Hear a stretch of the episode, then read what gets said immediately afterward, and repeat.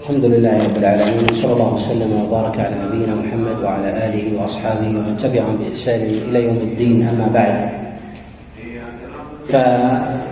فنكمل ما توقفنا عنده في المجالس السابقة فيما يتعلق بإيراد جملة من الأحاديث التي يتكلم العلماء عليهم رحمة الله تعالى عليها بإعلان في ابواب في أبواب الصلاة. وقد ذكرنا جملة من الأحاديث في هذا في هذا الباب ومما نريده في هذا وحديث عبد الله بن عباس عليه رضوان الله تعالى أنه قال إن رفعكم لأيديكم إلى السماء في الصلاة لبدعة. يقسم على ذلك عبد الله ابن عمر عليه رضوان الله. هذا الحديث قد جاء من حديث حماد بن سلمة عن بشر بن حرب عن عبد الله بن عمر عنه عليه رضوان الله تعالى أنه كان يقول إن رفعكم أيديكم إلى السماء في الصلاة لبدعة يقسم على ذلك عبد الله بن عمر عليه رضوان الله. الحديث أخرجه البيهقي على ما تقدم في كتابه الخلافيات من حديث حماد بن سلمة عن بشر بن حرب عن عبد الله بن عمر عليه رضوان الله. وهذا الحديث معلول بجملة من العلل. أول هذه العلل أن هذا الحديث تفرد به بشر بن حرب عن عبد الله بن عمر. تفرد به بشر بن حرب عن عبد الله بن عمر. وبشر بن حرب هو من المتوسطين ليس من الضعفاء من الضعفاء المتروكين ولا أيضا من الثقات الحفاظ. وليس أيضا من أهل الاختصاص بالرواية عن عبد الله بن عمر وطول الملازمة. وإنما وإنما مرتبته دون دون ذلك.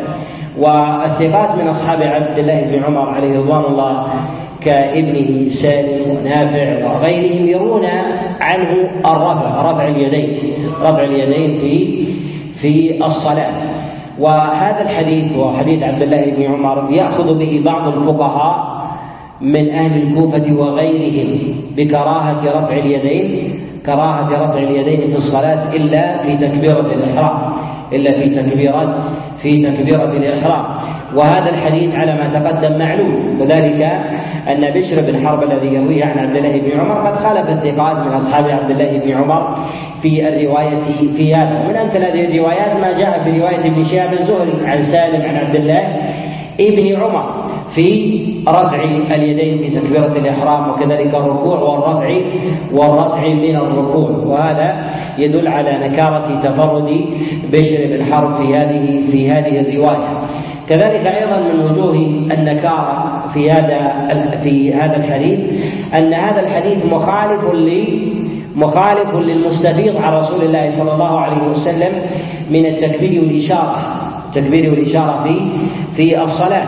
وذلك أنه قد جاء رسول الله صلى الله عليه وسلم من حديث بضعة عشر رجلا من أصحاب رسول الله صلى الله عليه وسلم يروون عنه الرفع يروون عنه رفع اليدين في الصلاة.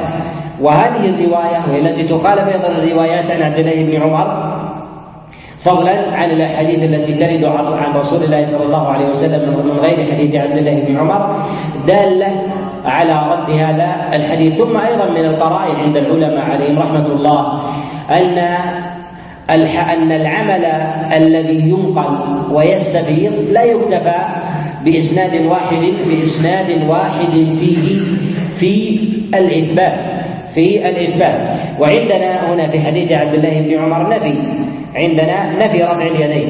ولكن نفي رفع اليدين يخالف في ذلك ما جاء ثابتا عن رسول الله صلى الله عليه وسلم من احاديث من أحاديث في رفع اليدين في رفع اليدين في الصلاة. كذلك أيضا وهذا أيضا من وجوه الاعلال وهي علة ثالثة في ذلك أن حديث عبد الله بن عمر عليه رضوان الله تعالى هذا مخالف لما عليه الإطباق عن الصحابة عليهم رضوان الله تعالى بالرفع اليدين. ولا يحفظ عن أحد من أصحاب رسول الله صلى الله عليه وسلم أنه كان لا يرفع يديه في الصلاة.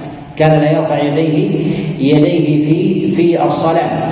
ولهذا البخاري رحمه الله في كتابه جزء رفع اليدين يشدد في هذا يشدد في القول بعدم الرفع. ويثبت أن الصحابة عليهم رضوان الله تعالى يقولون بالرفع بل كان يقول عليه رحمة الله في هذه المسألة قال من قال بعدم الرفع فقد طعن في أصحاب رسول الله صلى الله عليه وسلم وذلك أن الصحابة يجمعون على هذا ولا يعرف لهم مخالف.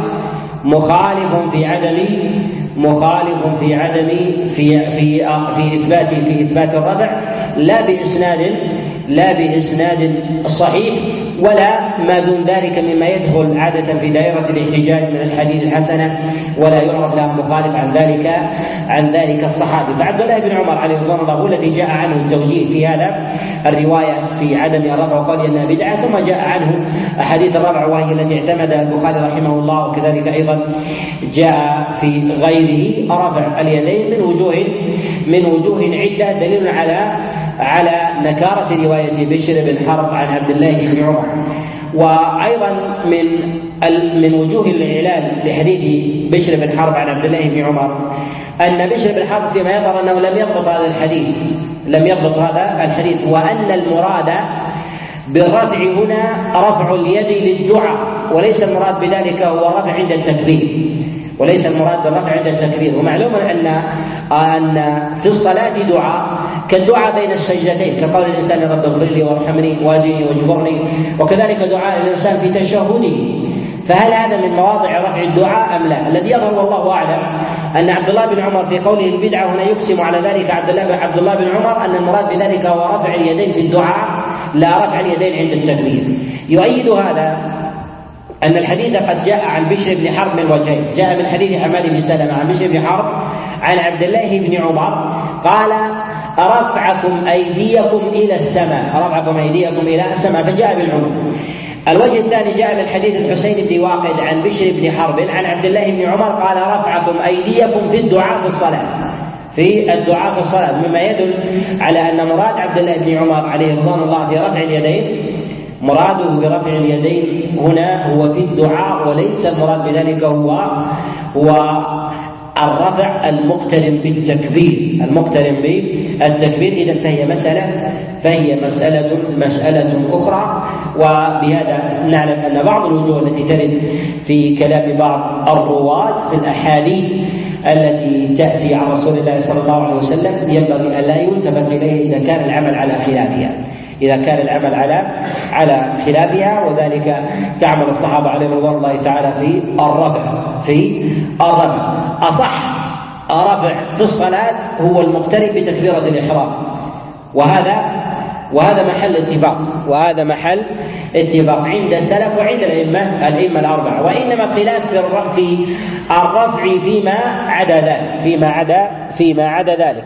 وأهل الكوفة أهل الرأي كابي حنيفة ومن ومن تبعه يقولون بعدم الرفع يقولون بعدم الرفع إلا في تكبيره إلا في تكبيرة الإحرام ويخالفون فيها فيجعلون تكبيرة الإحرام واجبة. فيجعلون تكبيرة الإحرام الرفع فيها واجب الرفع فيها واجب على خلاف العلماء عليهم رحمة الله تعالى في قول جماهيرهم أن التكبير في ذلك ركن ولكن الإشارة في ذلك سنة أن الإشارة في ذلك في ذلك سنة وكان أبو حنيفة رحمه الله تعالى يشدد في هذا ولهذا جاء عن ابن مبارك رحمه الله يقول صليت فقال صليت مع النعمان يقول فقال قال لي لما رآه يكبر عندي في ركوعه عند الركوع عند رفع من الركوع قال ألا تخشى أن تطير؟ قال لم أطل في الأولى فلماذا أطير في الثانية؟ لأن أبو حنيفة رحمه الله يرى تكبيرة الإشارة التكبيرة الأولى وهي تكبيرة الإحرام.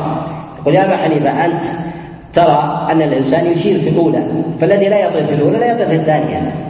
فلماذا تقول بأني أطير في الرفع ثم أطير في فيما فيما عدا عدا ذلك؟ وهذا ليس استدلالا فقهيا يرد به الدليل الثابت على النبي صلى الله عليه وسلم. الحديث الثاني في حديث هذا اليوم هو حديث عبد الله بن عباس عليه رضوان الله تعالى أن رسول الله صلى الله عليه وسلم قال إنا معاشر الأنبياء أمرنا أن نضع أيماننا على شمائلنا في الصلاة. والمراد بذلك هو هو القبض هذا حديث عبد الله بن عباس. أخرجه الطبراني وابن حبان في كتابه الصحيح ودار في كتابه السنن والبيهقي. من حديث طلحة بن عمرو المكي الحضرمي. عن عطاء بن أبي رباح عن عبد الله بن عباس عن رسول الله صلى الله عليه وسلم. وهذا الحديث جاء من وجوه ووقع فيه ووقع فيه اضطراب. جاء من وجوه ووقع فيه فيه اضطراب. والوجه الذي الذي جاء به هذا الحديث وهو أمثلها هو هذا الطريق وهو حديث طلحة بن عمرو عن عطاء بن أبي رباح عن عبد الله بن عباس عن رسول الله صلى الله عليه وسلم. جاء في بعض الوجوه يروي حرملة بن يحيى عن عبد الله بن وهب عن طلحة بن عمرو وابن الحارث عن عطاء بن أبي رباح عن ابن عباس عن رسول الله صلى الله عليه وسلم. فقارن ابن الحارث مع طلحة بن عمرو فجعله متابعا له فجعله متابعا متابعا له.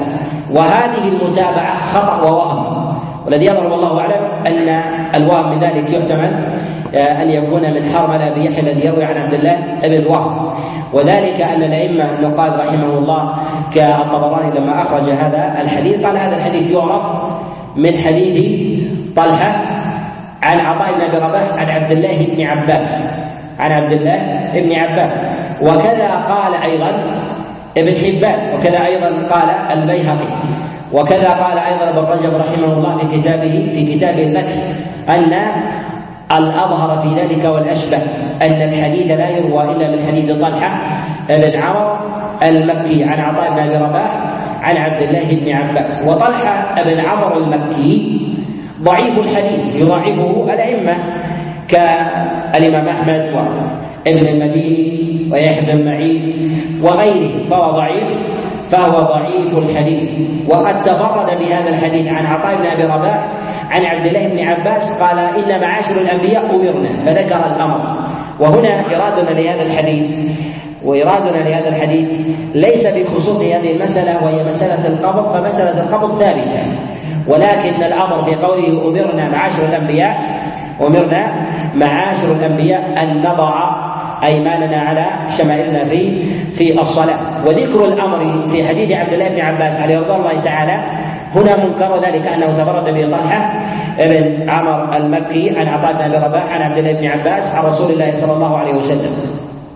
وأما المتابعة التي جاءت في حديث حرملة بن يحيى عن عبد الله بن وهب وانه قرن ابن الحارث بطلحة نقول إن هذه المتابعة لا لا اعتبار لا اعتبار بها. وقع في هذا الحديث أيضا وجه آخر. وقع في هذا الحديث وجه وجه آخر.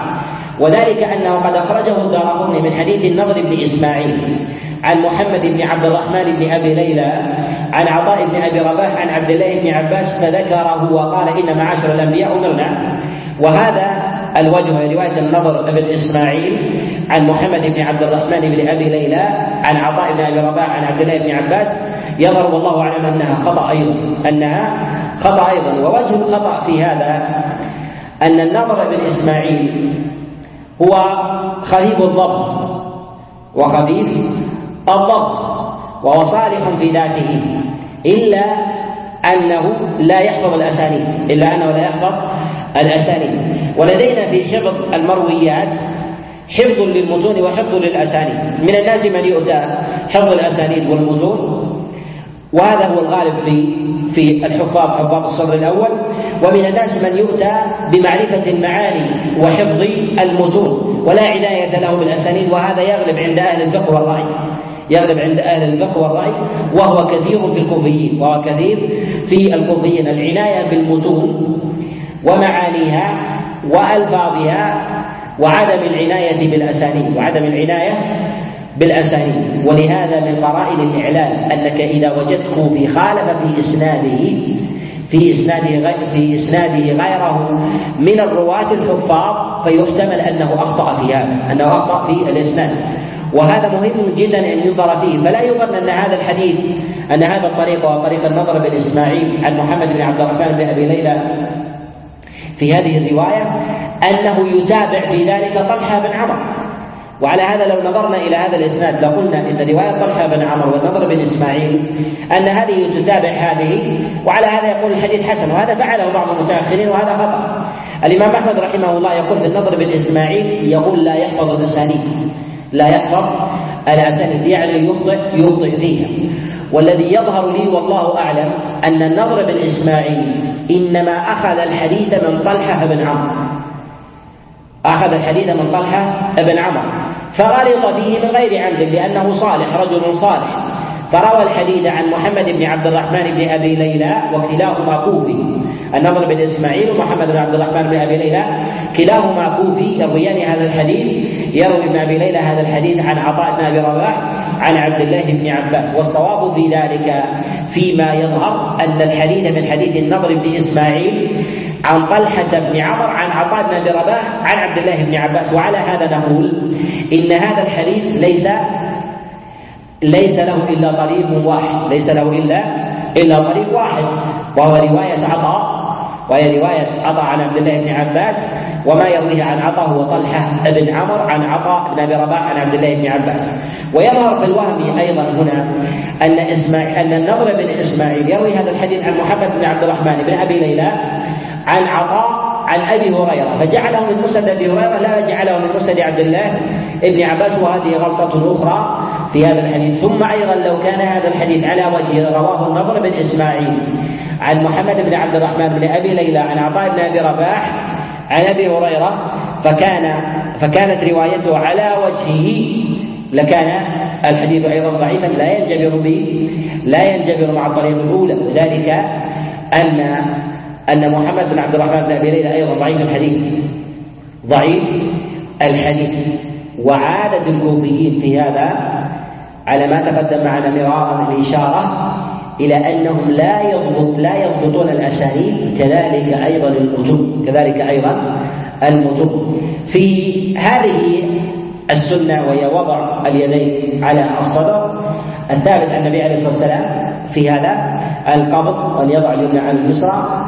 أما بالنسبة لمكان القبض هل هي الصدر أو على السرة أو تحت السرة أو على السرة؟ الأحاديث الواردة في هذا الأحاديث الواردة في هذا معلومه تقدم معنا الكلام على هذه الأحاديث في شهور الماضي والعام الماضي في في حديث وائل بن حجر في حديث وائل بن حجر عليه رضوان الله تعالى. تكلمنا عليها آه، تكلمنا عليها وعلى طرقها والأحاديث الواردة الوارده في هذا. أما نسبة ذلك إلى الأمر فهو جاء في حديث عبد الله بن عباس هنا وجاء في حديث أبي هريرة أيضا وهو غلط. جاء أيضا في حديث أبي الدرداء وإسناده ضعيف. جاء في حديث عبد الله بن عمر أيضا مرفوعا نسبة للأنبياء من غير أمر وهو ضعيف. وجاء أيضا من حديث الحسن أنه في بني إسرائيل من غير نسبة لأنبياء أيضا وهو ضعيف. وجاء أيضا موقوفا. أيضا على عائشة عليه رضوان الله تعالى ولا يثبت في ذلك شيء ولا يثبت في ذلك ولا يثبت في ذلك شيء عن رسول الله صلى الله عليه وسلم ولا عن أحد من ولا عن أحد من الأنبياء. ولهذا نقول الثابت عن النبي عليه الصلاة والسلام هو مشروعية هو مشروعية القبض ومشروعية القبض أما أمر النبي عليه الصلاة والسلام في ذلك صراحة فهذا لا يثبت عنه. جاء في حديث سهل قال أمرنا من غير ذكر الأمر في ذلك ومن غير ذكر أيضا أنها هذه الأنبياء والمرسلين عليهم عليهم الصلاة والسلام. الحديث الثالث في هذا هو حديث معاذ بن جبل عليه رضوان الله أنه قال كان رسول الله صلى الله عليه وسلم يفتتح صلاته فيكبر للصلاة ثم يرفع يديه يكبر للركوع ثم يرفع يديه ثم يرفع يديه إذا رفع من الركوع ثم يرسل يديه ثم يسجد ثم يرسل يديه يعني يرسل يديه هكذا وهذا فيه إشارة إلى أنه قبل قبضه على صدره يرسل يديه كالحبل يرسل يديه كالحبل وهذا لا يثبت هذا الحديث لا لا يثبت. وهذا الحديث تفرد به محبوب ابن الحسن عن الخصيف ابن جهدرة وخصيف بن جحدرة متروك الحديث بل هو أيضا متهم بالكذب اتهمه بالكذب شعبة بن الحجاج وكذلك يحيى بن سعيد القطان. يحيى بن سعيد القطان يرويه ابن جهدر في هذا يرويه عن النعمان ابن نعيم عن عبد الرحمن بن غن عن معاذ بن جبل عن رسول الله صلى الله عليه وسلم عن رسول الله صلى الله عليه وسلم. وهذا الحديث على ما تقدم آه، تفرد به بن جهدر وكذلك أيضا محبوب ابن الحسن لين الحديث. واقوى علة في هذا هو تفرد ابن جهدر في ذلك وحديثه في هذا وحديثه في هذا. آه، مطروح لا يعتد به فإنه لا يقوم بنفسه فضلا أن آه، يقوم أن يقوم بغيره. ولهذا نقول إن هذا الحديث حديث مردود ولا عبرة ولا عبرة به. وعلى هذا نقول إن من قال من الفقهاء إن الإرسال في إرسال اليدين بعد التكبير سواء كان ذلك تكبيرة الإحرام أو الرفع من الركوع أن هذا الإرسال لا أصل له. بل قال بعض الفقهاء بكراهة ذلك أنه يخالف الأدب أن الإرسال يرسل يديه هكذا بل أولى أن يكون ذلك بوضوء ثم تكون على على صدره. بعض الفقهاء من الشافعية عند إيرادهم لهذا الحديث آه، لإيرادهم لهذا الحديث يقولون إن المراد بالإرسال هو أنه يرسلها على صدره. وهذا يخالف ظاهر اللفظ. هذا يخالف ظاهر اللفظ وفيه شيء من التكلف فيه شيء من التكلف. ثم أيضا إن هذا التأويل لا حاجة إليه مع كون الحديث هو موضوع. وذلك لتفرد كذاب به تفرد كذاب به. ولهذا نقول إن هذا الحديث لا إن إرسال اليدين بعد تكبيرة الإحرام لا يعرف إلا في حديث معاذ بن جبل هذا وهو حديث وهو حديث مردود. الحديث الرابع في هذا هو حديث نافع بن جبير بن مطعم عن أبيه أن رسول الله صلى الله عليه وسلم إذا دخل في صلاة التطوع قال الحمد لله حمدا كثيرا مباركا. ثم يقول اللهم إني أعوذ بك من الشيطان من همزه ونفخه ونفخه. هذا الحديث رواه الإمام أحمد وأبو داود والترمذي وغيرهم. يرونه من حديث عمرو بن مرة عن رجل عن نافع بن جبير بن مطعم عن أبيه عن رسول الله صلى الله عليه وسلم. هذا الحديث وكذلك أيضا حديث أبي سعيد الخدري ويأتي الكلام عليه هي أشهر الأحاديث في الاستعاذة في الصلاة. هي في الاستعاذة في الصلاة. وأيضا الاستعاذة بهذه الصيغة أعوذ بالله من الشيطان الرجيم من همزه ونفخه ونفثه. هذه لا تثبت عن رسول الله صلى الله عليه وسلم. وهذا الحديث يروي عمرو بن مرة عن رجل جاء في بعض الوجوه رجل من عنزة عن نافع بن جبير عن أبيه عن رسول الله صلى الله عليه وسلم. وهذا الحديث معلول وذلك للجهالة في إسناده للجهالة في في إسناده جاء مصرحا باسم هذا الراوي المجهول يرويه شعبة بن الحجاج عن عمرو بن مرة عن عاصم العنزي فسماه عاصم العنزي. وعاصم العنزي يقول الإمام أحمد رحمه الله لا يعرف. وعلى هذا سواء كان رجلا من غير تسمية له أو كان مسمى بعاصم العنزي يبقى مجهولا يبقى مجهولا. ولهذا قال الإمام أحمد رحمه الله لا يعرف. وبعض العلماء يأخذ بإرادة بن حبان له في كتابه الثقات. ونقول إن إرادة بن حبان له في كتابه الثقات جريا على قاعدته في ذلك أن الأصل في ذلك البراءة. ولكن في مثل هذه الأحكام الشرعية التي تتكرر تحتاج إلى أسانيد قوية. تحتاج إلى أسانيد قوية. ولهذا نقول إن هذا الحديث حديث حديث ضعيف. حديث ضعيف لا يثبت. وجاء في بعض الوجوه تسميته بغير اسم عاصم. العنزي جاء باسم عباد ابن عاصم. جاء باسم عباد ابن عاصم وجاء بغير ذلك وعلى كل نقول هو مجهول سمي أو لم أو لم يسمى. ويبقى هذا الحديث معلوم بالجهالة في في إسناده. الحديث الخامس هو حديث أبي سعيد الخدري عليه رضوان الله. وفيه الاستعاذة أيضا بنحو حديث جبير بن مطعم. أن النبي صلى الله عليه وسلم كان يستعيذ في صلاته. أعوذ بالله من الشيطان الرجيم من همزه ونفثه ونفخه.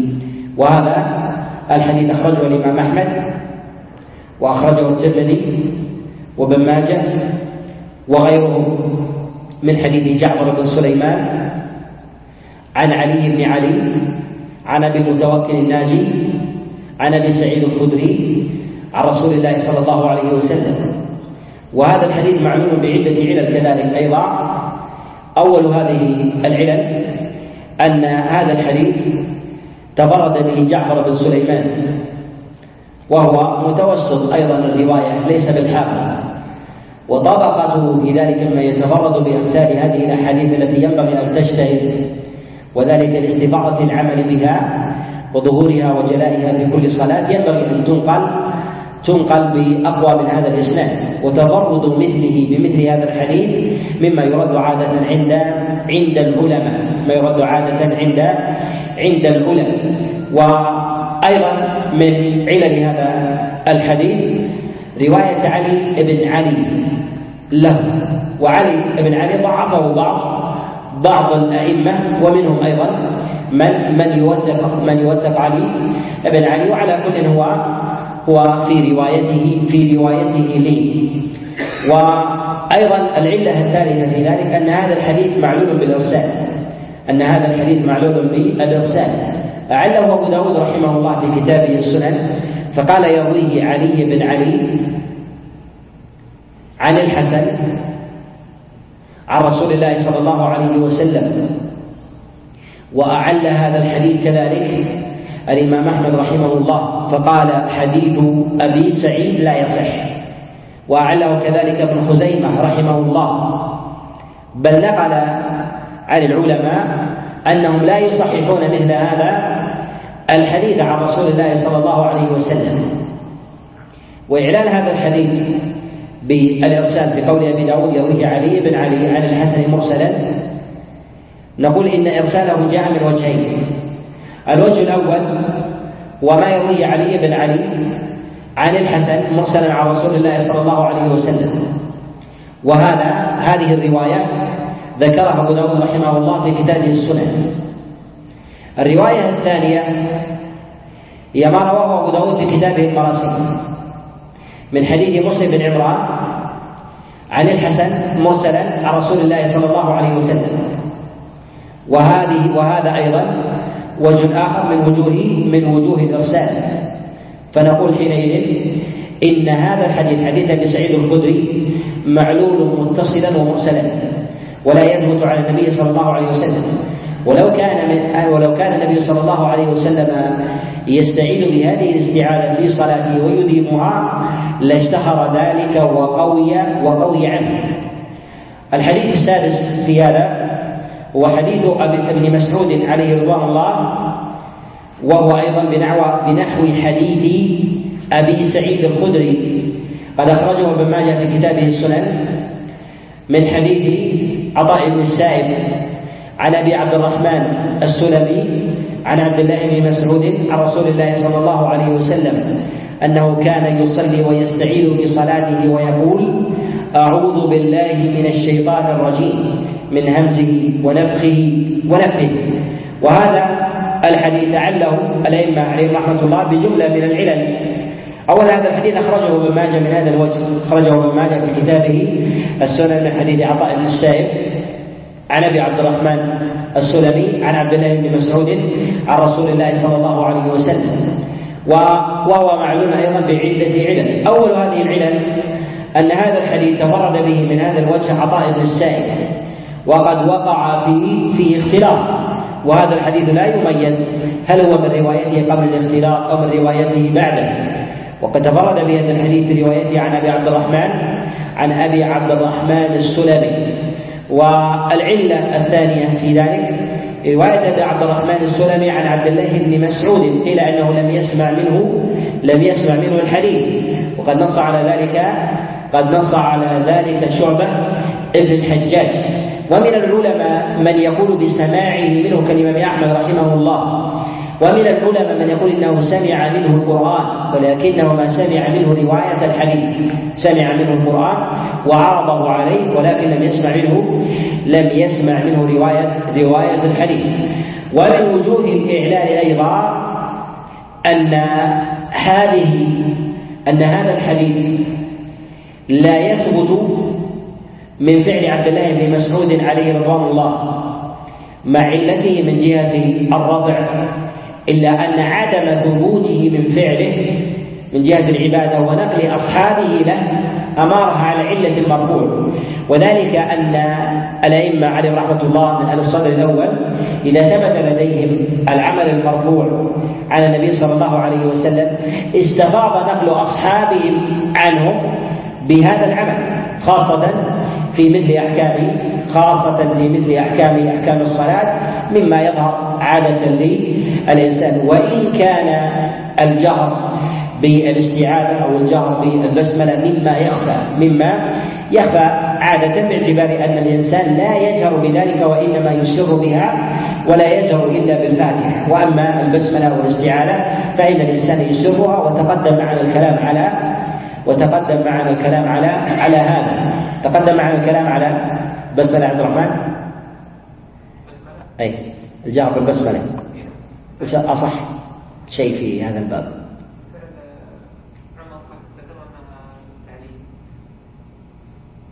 لا. أصح شيء جاء عن النبي عليه الصلاة والسلام. جهر بالبسملة نعم نعم أي من يروي؟ أحسنت. من يرويه عن نعيم؟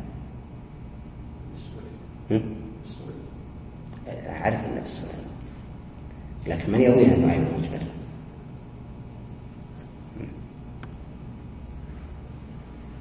نعم.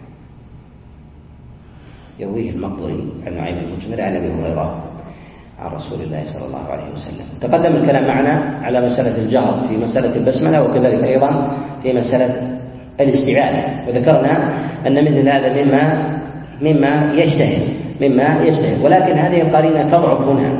هذه القرينة تضعف هنا من وجه أن الاستعاذة والبسملة هي محل إسراء. ولو كان الجار في ذلك لشددنا لشددنا فيها. ولهذا نقول إن إن هذه قرينة يسيرة في استعمالها هنا في ضعاف هذا الحديث. ولكن نقول إن هذا الإسناد إسناد الحديث في في هذه الرواية هو لا يقوم أصلا لا يقوم أصلا بذاته ولهذا نقول بأن الاستعاذة في ذاتها الاستعاذة في ذاتها مشروعة. أما الجهر في ذلك لا يثبت في هذا وكذلك أيضا الصيغة هذه لا تثبت عن النبي عليه الصلاة والسلام. الحديث السابع هو حديث أبي أمامة. حديث أبي أمامة و حديث أبي أمامة الباهلي عليه رضوان الله تعالى أن رسول الله صلى الله عليه وسلم إذا دخل في صلاته قال أعوذ بالله من الشيطان الرجيم من همزه ونفخه ونفثه. وهذا الحديث قد أخرجه الإمام أحمد رحمه الله من حديث يعلى بن أمية عن رجل عن أبي أمامة الباهلي عن رسول الله صلى الله عليه وسلم. من حديث يعلى بن أمية عن رجل عن أبي أمامة الباهلي عن رسول الله صلى الله عليه وسلم. وهذا الحديث في اسناده في إسناده جهالة. هذا الحديث في إسناده في إسناده جهالة. قد اعله غير واحد من العلماء كابن خزيمة رحمه الله. والجهالة في الإسناد وهذا تقدم معنا أيضا الإشارة إليه أن الجهالة في الإسناد إذا كانت جهالة عين أن هذه الجهالة لا يمكن أن تعرض بحال لا يمكن أن تعرض أن تعرض بحال بخلاف جهالة الحال فإن جهالة الحال هذه مما مما يقرب القول باعتراضها خاصة إذا كان في طبقة متقدمة وذلك في متقدم التابعين وذكرنا جملة من القرائن في هذا في هذا الباب. إرادنا لهذه الأحاديث ما يتعلق في ابواب الاستعاذه قد أوردنا في ذلك الجملة وحديث جبير بن مطعم وبطرقه وحديث أبي سعيد الخدري وحديث عبد وحديث وحديث ابي امامه الباهلي عليه رضوان الله تعالى. هذه الأحاديث الواردة عن النبي صلى الله عليه وسلم هي أحاديث أحاديث ضعيفة بهذه الصيغة. لهذا نقول إن الاستعاذة ثابتة في القرآن استعاذة ثابتة في القرآن. ولكن الصيغة في ذلك هذه الواردة في هذا الحديث. أعوذ بالله من الشيطان الرجيم من همزه ونفخه ونفثه. نقول إنها لا تثبت عن رسول الله صلى الله عليه وسلم. لا تثبت عن النبي عليه الصلاة والسلام. ولهذا لا يقال ب لا يقال بسنيتها. لو فعل الإنسان على سبيل الاعتراض فإن هذا مما لا حرج فيه. وهل هي في النافلة أم في الفريضة؟ نقول إن أمثل الطرق في ذلك هو حديث جبير وحديث أبي سعيد الخدري. وقد جاء في حديث جبير بن مطعم أن النبي صلى الله عليه وسلم كان إذا دخل في صلاة التطوع. أن النبي صلى الله عليه وسلم كان إذا دخل في صلاة في صلاة التطوع. مما يدل على أن النبي صلى الله عليه وسلم إنما يفعل ذلك لو صح ذلك في صلاة التطوع لا في صلاة الفريضة. وصلاة الفريضة أنقل من قبل الصحابة من صلاة النافلة لأنهم أشهد لها لأنهم أشهد لا فيسمعونه في في في الفريضة ما لا يسمعونه في النافلة لأن النافلة في الغالب أن الإنسان يصليها منفردا بخلاف الفرائض فإن الإنسان يؤديها في جماعة والجماعة في ذلك هم أسمع للإمام في من من صلاته في النافلة ولهذا نقول لو قرأ الإنسان فإنه يقرأها في النافلة لا على سبيل الدوام لعدم ثبوت ذلك لعدم ثبوت ذلك عن رسول الله صلى الله عليه وسلم. نكتفي بهذا. كان لدى الإخوان شيء من الأسئلة.